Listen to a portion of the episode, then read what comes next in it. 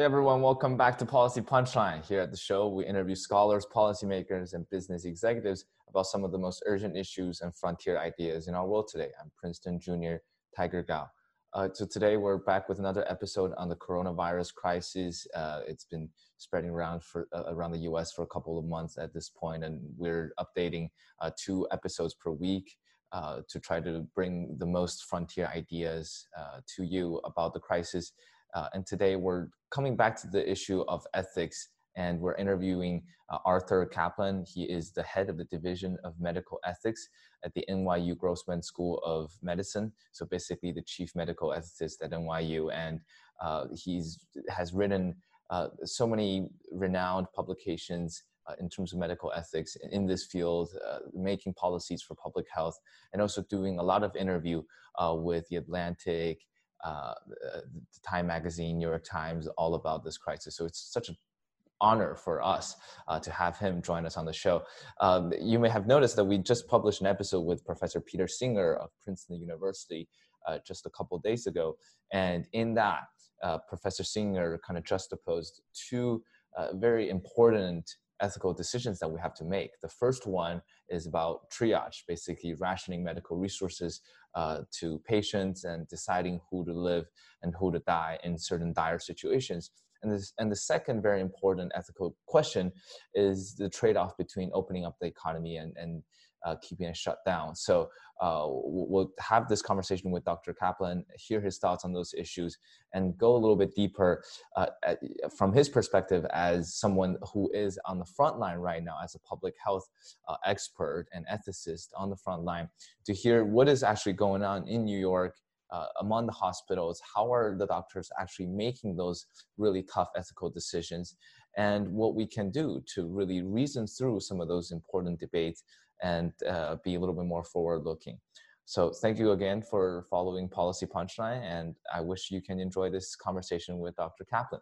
It's such an honor to to actually talk, talk to you. I mean, I mean, you've been doing interviews with Time and New York Times and all kinds of media outlets, so it's such an honor for Policy Punchline. You know, uh, I bet podcast. you're more impressed with Peter Singer.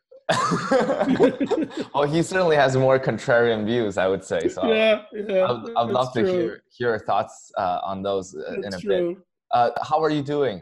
Good. I'm fine. You? Good. Good. Uh, Where I, are you? I, am in DC right now, Washington DC. Oh, okay. Yeah. And I'm in Ridgefield, Connecticut. That's where my house is. It's about 50 miles north of New York City. Got you. Uh, but you must be kind of on the front line of all this, right? Talking to people, and I think you mentioned. Oh, we're setting up policies and giving advice on experimental drugs, and yeah, it's. I've never been uh, busier in a weird way. I thought, well, we'll go home and it'll be boring and quiet, and that hasn't turned out to be true.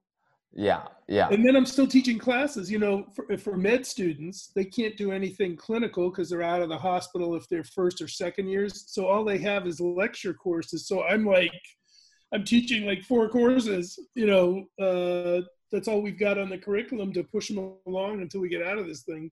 Totally, totally. So that's funny. Yeah, so so why don't we j- jump right in? Because there must be such a wide range of philosophical and ethical challenges coming out of this crisis what strike you as the most urgent ones? Well, I think there are probably three that are the most urgent among many. There are certainly no shortage of ethics crises, but the first one is when are we getting out of this? People want to know when they can go back to work, when they can go back to school, when the schools will open, and not just in the United States, worldwide. Um, and that involves a very delicate trade off between bringing the uh, pandemic back, seeing the virus rebound, and having to go through this all over again, or conceding that you're going to take uh, losses and people will die, but it's still important to have the economy running and you're just going to accept the trade off. So that's a tough one. Second is uh, trying to figure out how to use your resources in the hospital. Many, many issues come up there about rationing and distributing scarce resources and personnel. And I might add first responders. They too can get overwhelmed with phone calls and requests to come. So, what's fair? What's just? That's been a big issue for me. I've been involved in that a lot. And then the third is probably trying experimental drugs or things, uh, novel uses for approved drugs to try and help people either who are infected not become sicker or who are very and to try and them. I think those are the big ones. Uh, so the second one you mentioned, which is the uh, rationing uh, uh of, of, resources in uh, in medical facilities, uh, does triage also kind of play a part in that in, in terms of uh, it used to kind of be this fire chat hypothetical debate about who to mm. choose where to live and die whereas nowadays it seems very pressing so how urgent is this situation today and, and how frequently do doctors actually have to make uh, those decisions and how would you recommend us to think well as we speak today interestingly enough we've done the ethical thing which is to avoid rationing by stretching resources so one example fourth year medical students at NYU, Harvard, other schools are now out on the floors. They graduated early. We got more doctors that way. But they're a little less experienced, a little less well trained. You're making a trade off, but it's better, you know, than sort of saying we don't have enough people to run the ICU. We're hiring people from retirement. So again, they're vulnerable, they're older usually. Maybe skills are a little rustier, but we're avoiding rationing by doing that we did manage to get our ventilators, uh, if you will, distributed to where the need is. I haven't seen anybody yet who's had to be declined a ventilator. Close, but not quite yet. So we haven't had rationing or triage, as it's sometimes described, yet, but the policies are in place. Some people argue that we shouldn't talk about this, didn't want to panic people. I completely disagree. If you're going to get people to accept the reality of rationing, they have to know how you're going to do it and when you're going to do it and why you're going to do it. So we have made up those policies. Give me one second. I'm just shutting off my BP email here. I forgot. No, take your time. There we go. Uh, so it seems that rationing needs to happen in two aspects. One is for the medical staff in terms of resources. The other is for the patients in terms of uh, using ventilators and, and medical resources. Uh, so would you mind just giving us a little bit uh, sort of your uh, standards or benchmarks that you use to, to think through some of those decisions? Well, let me say, most people in bioethics, and in fact, most people in healthcare have not done rationing, but I have.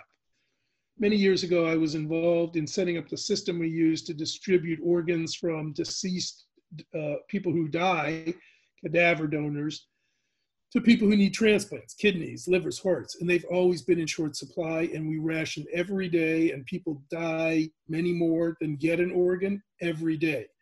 So, in being around that system, I've known rationing firsthand. I've been on committees that have had to make decisions, and that shapes my thinking about what we're going to do today. Basically, with the scarce supply of organs, we do not take first come, first serve. There's no lottery we try to get the most lives saved out of the supply of organs we have. So you make judgments based in transplant on biology, blood type match, tissue type match, size of organ. That gives you a first cut on who's likely to get a scarce organ because they have the best biological match. Then you start looking at underlying diseases. Do you have diabetes? Do you have hypertension? Are you obese? Do you have other problems we know complicate the success of a transplant. And by the way, so does advanced age. Independently of anything else, it's because you're starting to lose lung, kidney function just if you're over 80. You've probably never heard of anybody getting a transplant over 80. It's not that they couldn't. We might be able to rescue some people, but they are so they're disadvantaged to the point where they don't really make it. Those criteria are exactly what I slide over in trying to decide how to allocate, let's say, personnel or machines. Uh, machines, people with uh, new coronavirus might need um, ventilators to breathe. They also just might need ECMO, which is a different kind of oxygen machine, or kidney dialysis sometimes, because kidney failure happens with this too. Who's most likely to live?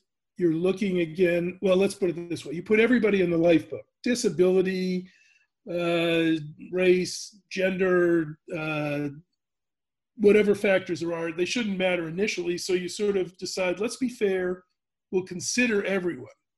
So all seats open on the lifeboat to anybody, prisoners who might uh, be sick.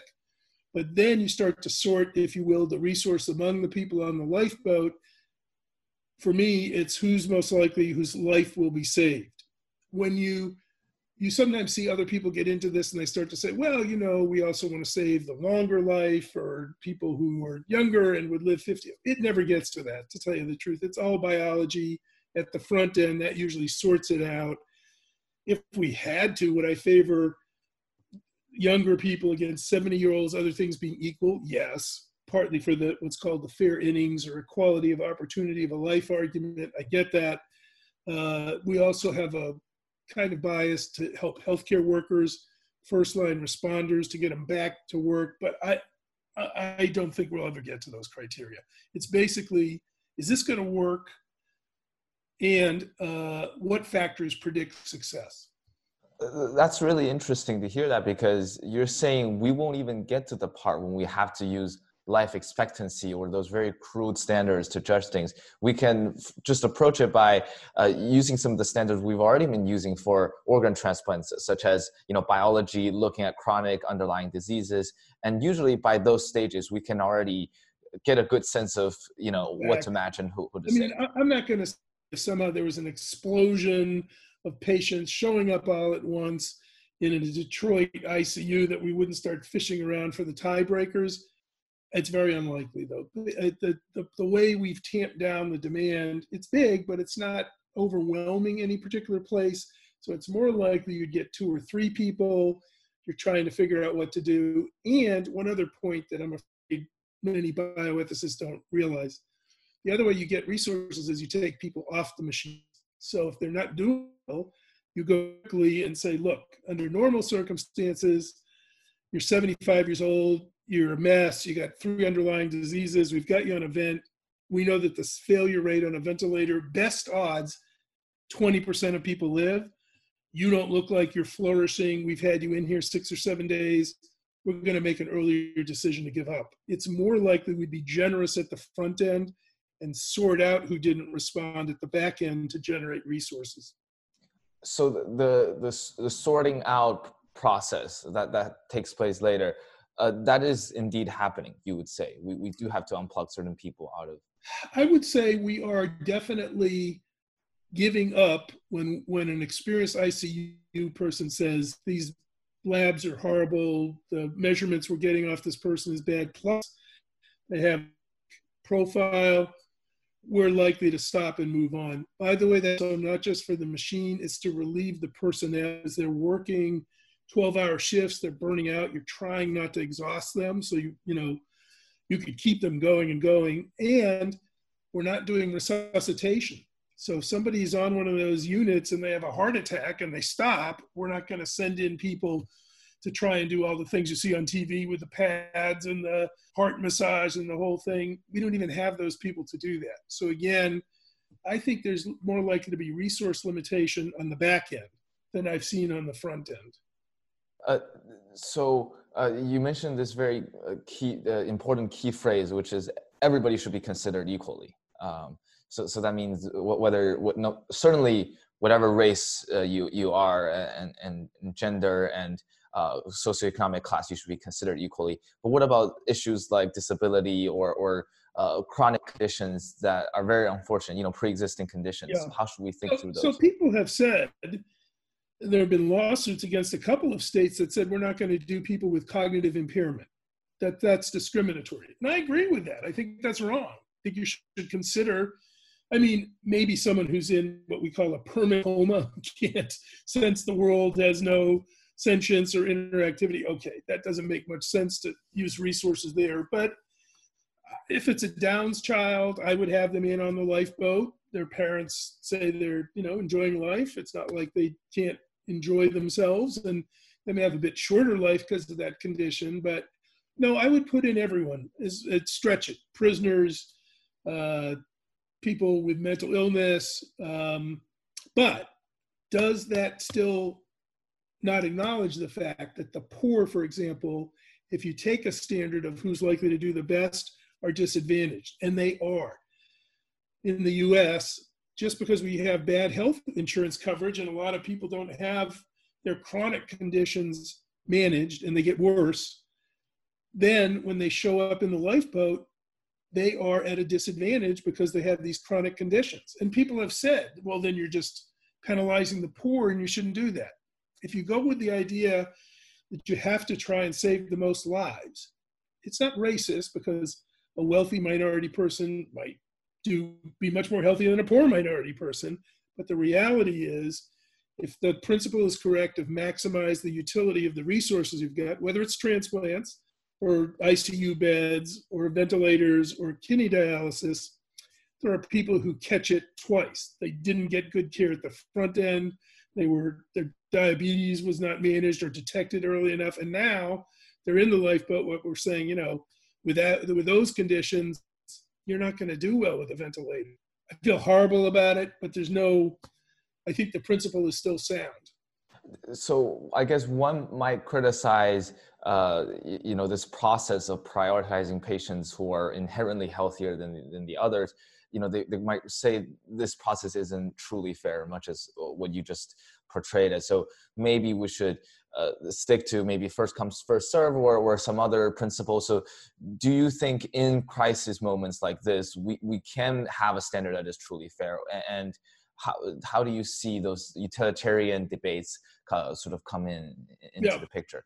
Well look what is the point of having healthcare it isn't to give everybody a chance at healthcare it's to try and use your resources to save the most lives. That's what hospitals, doctors exist for. It's not a lottery. It's not a first come, first serve system. It's not like saying everybody ought to have a chance to get a seat at the beach, regardless of who they are. And, you know, if they're disabled and take longer to get down to the beach, well, so what? They still should sit there. I don't see that as the goal of healthcare. The goal of healthcare is to save people. The goal of healthcare is to use your resources to minimize uh, death and by the way, to minimize disability too, although that doesn't become so relevant here. So if those are the goals, then you use your resources consistent. Does that disadvantage people? It does. It absolutely does. But I don't see any way around it. And I can't say it's not just because I still think it's consistent with the goal.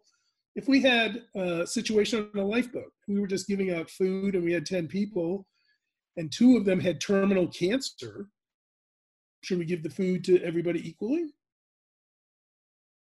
Probably not. You you, pro- you probably should give people who have higher life expectancies. Yeah. so sense. you know that's what you're looking at.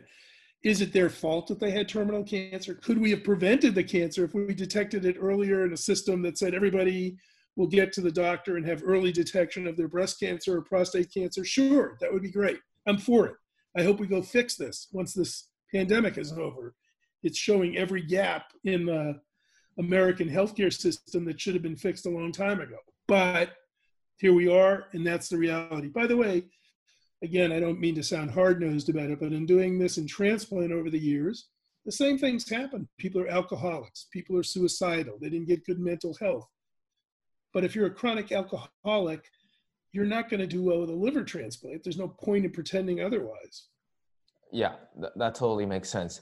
Uh, so if we become forward looking a little bit, how do you? Let me add, sorry, if you're a chronic yes. alcoholic who hasn't been sober for two years, if you're still drinking, the time we're thinking about giving you a liver transplant, that's going to cut the odds that you're going to get it. I think those are indeed very, very tough ethical questions, basically all pushed into this very short period of time, and we have to make lots of them. So, oh, how do you? Let me add, no, it's funny. Let me add one other thing people have also said, well, let's refer these decisions to a committee or ethics or some God squad or, or algorithm. Algorithm, yeah. An algorithm. Yeah. Um, the other thing that uh, uh, comes up here is you don't have time to refer it to a committee. It's one thing to say, let's make a decision about who's going to get a transplant because a person's waiting, they're on dialysis, they're not going to die in the next 24 hours. You have some time to think it through a crunch at the ER, a crunch at the ICU, you've got minutes. There's not going to be a referral. You try to train people to know what they ought to think about and do and get them prepared, but they're, they're not going to call up an ethics committee and say, kick this around for an hour or two and let us know. There's no how it works the real world of hospital admission. Uh, but but it, would be somewhat reasonable to have the hospital uh, kind of tell their staff maybe those are some of the criteria we should stick for and, and this is the sort of the yes. consensus of the medical yes. community yes. And, so and, giving advice that way that's what i've primarily been doing during this pandemic is formulating the policies then making sure we train people you don't want to just say oh today is the first day we have to ration. Here's the policy, because then they're they're having the discussion that we're having. Is, is that right? Do I want to do that? And emotionally, you know, I've been involved with rationing transplants and watching people die and watching people told no for many years. Most of the people doing the rationing today are not experienced at that. It's emotionally awful. It should be. It's terrible, but you you have to train them as well as have the policy. Both go hand in hand because you got to get them. You have to get them ready to do it. Some might just walk away and say, "I can't do it" if you don't get them prepared. So there is a lot of human factors uh, and uh, playing into the nuanced situations uh, case by case. Absolutely. Exactly. And I, I'll say this too: there's going to be some judgment at the end of the day. The ER doc or the ICU doc who's experienced, you can tell them this is what factors we think are relevant. But if they eyeball that patient and say, you know, I don't see any underlying diseases, but your oxygen levels are terrible and you look awful, I'm not putting you in. There will be some of that just based on judgment. Uh, so, how do you see this crisis uh, causing more permanent changes in the medical community in medical practice uh, because you know triaging rationing all done in sort of a short time period of time uh, wouldn't that shed some light into our future practices? Yes. So we're going to see many, many things fall out of this uh, mess that we're in. One obvious thing is to stockpile equipment, be better prepared with protective gear, have a national uh, depot of ventilators and other equipment, swabs for testing, test themselves we would be fools if we did not start to warehouse and upkeep a supply. There's nothing to stop other uh, viruses from assaulting us, whether they're swine flu or Ebola or who knows what. Uh, we have to prepare differently than we have. Most hospitals operate with what's called just in time, meaning they don't have extra supplies of anything. It's cheaper to run that way. Can't do it. You got to keep some extra space and extra supplies locally I know that's not maximizing business efficiency, but I think it maximizes healthcare uh, reactivity. I never, I can make this prediction with certainty. There will be so much more telemedicine in the future. We won't even remember that we used to go to the doctor's office because we had a flu or the cold. It was ridiculous then because you were infecting other people and traveling with things like the flu. There's no point you can do it like we're doing it now with a, a, zoom link or a video link or a web link. Many many things can be diagnosed and treated without telling the person yeah you look sick. Why don't you take your flu-like symptoms ride the subway infect everybody there in my office infect everybody there and then walk in here and infect me as the doctor so that uh, won't happen I guess the one interesting question that could be asked in that situation is that uh, should the government uh, intervene more into our personal decisions in order to achieve public, better public health outcomes. For example, uh, during flu, future flu seasons, the government comes out with a law and say everybody is compelled to wear masks in public. Uh, uh you just have to do it, which will certainly decrease the number of de- deaths, but people won't feel comfortable doing that. Well, so. remember, you're talking to a guy some years ago pushed through mandatory flu vaccines for all healthcare workers or you get fired. That's my policy. So I'm a big believer in government taking away some liberties. There were nurses and doctors and healthcare workers who didn't like that idea, but we have a 99.6% uh, flu vaccination rate at NYU. Pretty soon, I'm sure we'll get the numbers that show that not only did we benefit uh, people who were sick from infecting the docs, but we had less people sick out because they got the flu and didn't come to work. So I do favor tougher public health measures in the face of infectious disease. I think masking makes sense, but even more so, telemedicine makes more sense. It's like stop putting people who are sick out in the public, have them do their thing remotely. You know, the management of the flu, what is it? Fluids, get some rest, watch your fever. If you really spike, go to the ER kind of thing. But it's not like you have to come in moms are worried about their kids uh, with coughs and so on. And it's like you can manage this without people slipping around. So I think it's not so much that the government will do it. I think most hospitals and healthcare systems, even your primary care providers, they're going to start to say, let's do a lot of this online. Uh, I know you have to go soon, so I just want to quickly wrap up the, the interview asking you two quick questions. One is uh, you mentioned there are three urgent uh, debates, and we spent most majority of this interview talking about the second one, which is resource rationing. Uh, and but you also brought up experimental drugs use, uh, uh, drug experiments, upcoming trials, and then also the decision between open up the economy and so. So I would love to hear your quick thoughts on those issues. Let's do the going back to work first, only because I think that on the minds of a lot of people staring at the same walls or the same people for a month. Um, I think what we're going to do is this as soon as we get cheap and easy to administer tests, these are saliva tests. Uh, interesting enough, Rutgers just announced that they have one, and I think others will appear. They're much easier to do because you can just spit and get an answer within a few hours. That's the road to getting out. You can test and say you're positive, don't come out yet. You're negative and you're not in a risk group, come on out. There's also testing that's blood testing to see if you have antibodies to the virus, meaning you're immune. Are we 100% sure that you're immune? No, but it's, I'm going to say it's, it's likely enough that if you've survived this or been infected and you didn't have any symptoms, you're probably going to come out too. So, what I'm going to predict is this we're going to come out by the millions, not all at once. It's not going to be a magic day. It's not going to be May 31st, everybody out. I think we'll see, we've got 10 million use those on industry folks determined by probably the governors in their states, and then 10 million more, and then 10 million more. And the people who are the highest risk, elderly, of death, I mean, or immune depleted people, they'll probably come out last. But I think that's the way it'll roll. Testing is the key. I mean, maybe we'll get a vaccine in a year, and that's great too. But I, I, I don't think we're going to see anything like that before at least a year, maybe more. And I can tell you why. It's not just discovering it realize you have to make like just for the US 330 million doses. It's a little manufacturing problem. You got to make sure you make them all safely. So that's why it takes a while. Uh, that's why you sent me this article that you just wrote for the Time magazine called "There's mm-hmm. Only One Way to Get the U.S. Back to Work: Testing, Testing, and More Testing." Yep. And, that, and that's the key. And, uh, artific- on the experimental drugs, just quickly, there's no drug out there that works. We have no evidence.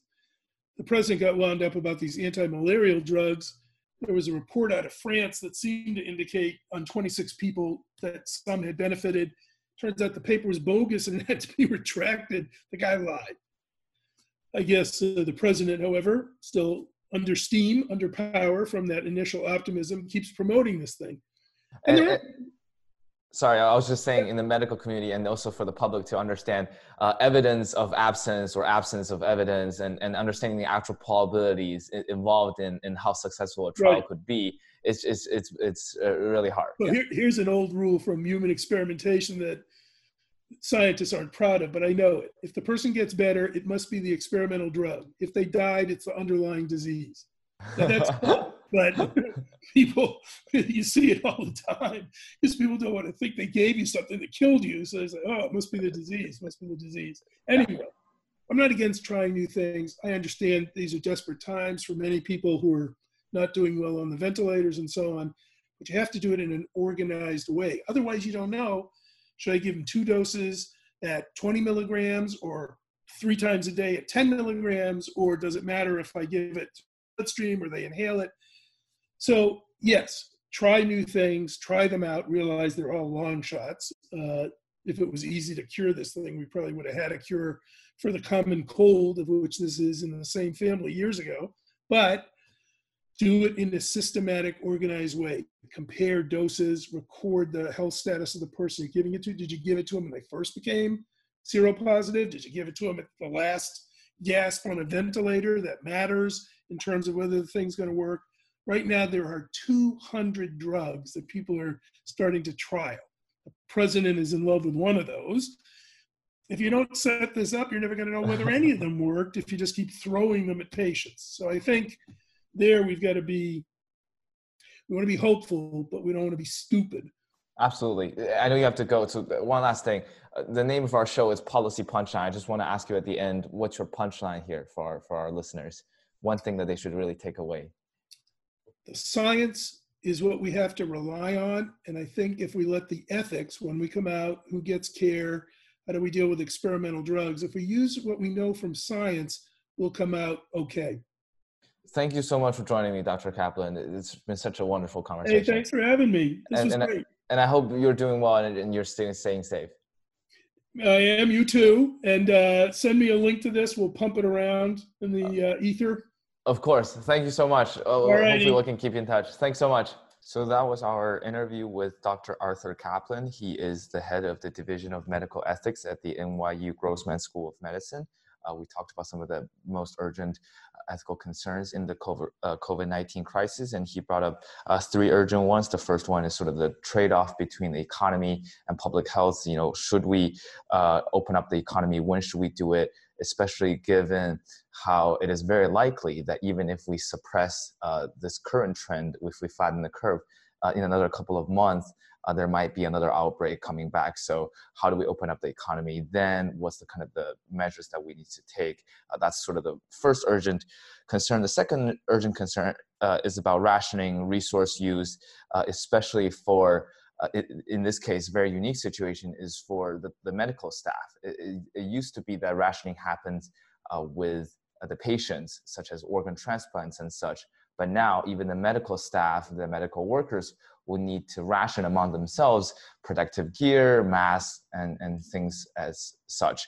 The third question that we talked about is uh, the experiments on novel drugs that could be used to address the COVID 19 crisis right now. And there is this concept I brought up called um, absence of evidence versus evidence of absence that I would love to just quickly clarify here for our listeners who might not be familiar with this thing. I actually just learned about that uh, in this book I've been reading. It's called Fooled by Randomness by Nassim Nicholas Taleb, and he he talked about this probability concept, uh, w- w- which is that let's say there is some new drug trial like chemotherapy or, or some new drug uh, that it improves the survival from 21% uh, to 24%. So there's a 3% improvement, but uh, because that improvement is somewhat small, uh, another person observing from outside the trial might say that is uh, due to randomness or some other error that uh, might not fully say it is this 3% is due to the effect of the drug. So he, this, this outsider might write a paper outlining this result and saying that there is no evidence of improved survival from such medicine and further research would be needed. And in this case, this is absence of, of evidence. However, a journalist might pick up on this and would write an article with the headline saying someone observed this drug trial and said the, the drug does not work, um, which is evidence of absence. But that's not what the outside observer was saying at all. The outside observer was simply saying that you should do more trials related to the drug. So uh, in terms of probability, in terms of how we understanding conditional probability, in terms of how we understand uh, the, the chances actually involved in the successes of, of, of, those drug trials is very, very delicate, very, very nuanced. Um, and, and that is the concept I brought up in terms of absence of evidence versus uh, evidence of absence. Uh, and I think Dr. Caplan did a wonderful job cap- capturing uh, the, the, delicacy when it comes to actually uh, figuring out how to administer an effective drug uh, and, and how to actually do it in a systematic and scientific fashion. And that is why when our president uh, says, you know, this one drug could immediately be released and, and gives those promises, it might not be the most scientifically sounding way of uh, spreading information.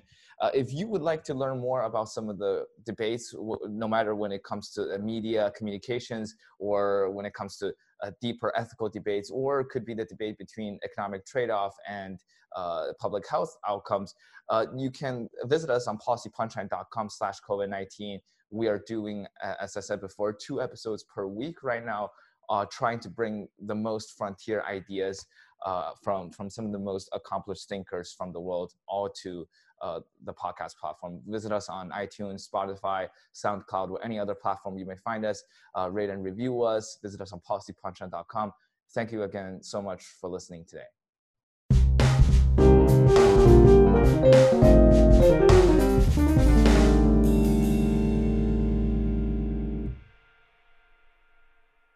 You've been listening to Policy Punchline, a podcast generously supported by the Julis-Rabinowitz Center for Public Policy and Finance at Princeton University. We would also like to encourage you to follow other podcasts produced by Princeton University, such as Politics and Polls by the Woodrow Wilson School of Public and International Affairs. Policy Punchline is intended to be informational only and does not reflect nor represent the views of Princeton University or the Julis-Rabinowitz Center for Public Policy and Finance. For more information on subscription, donation, volunteering, or contact, please visit policypunchline.com. Thank you again for listening.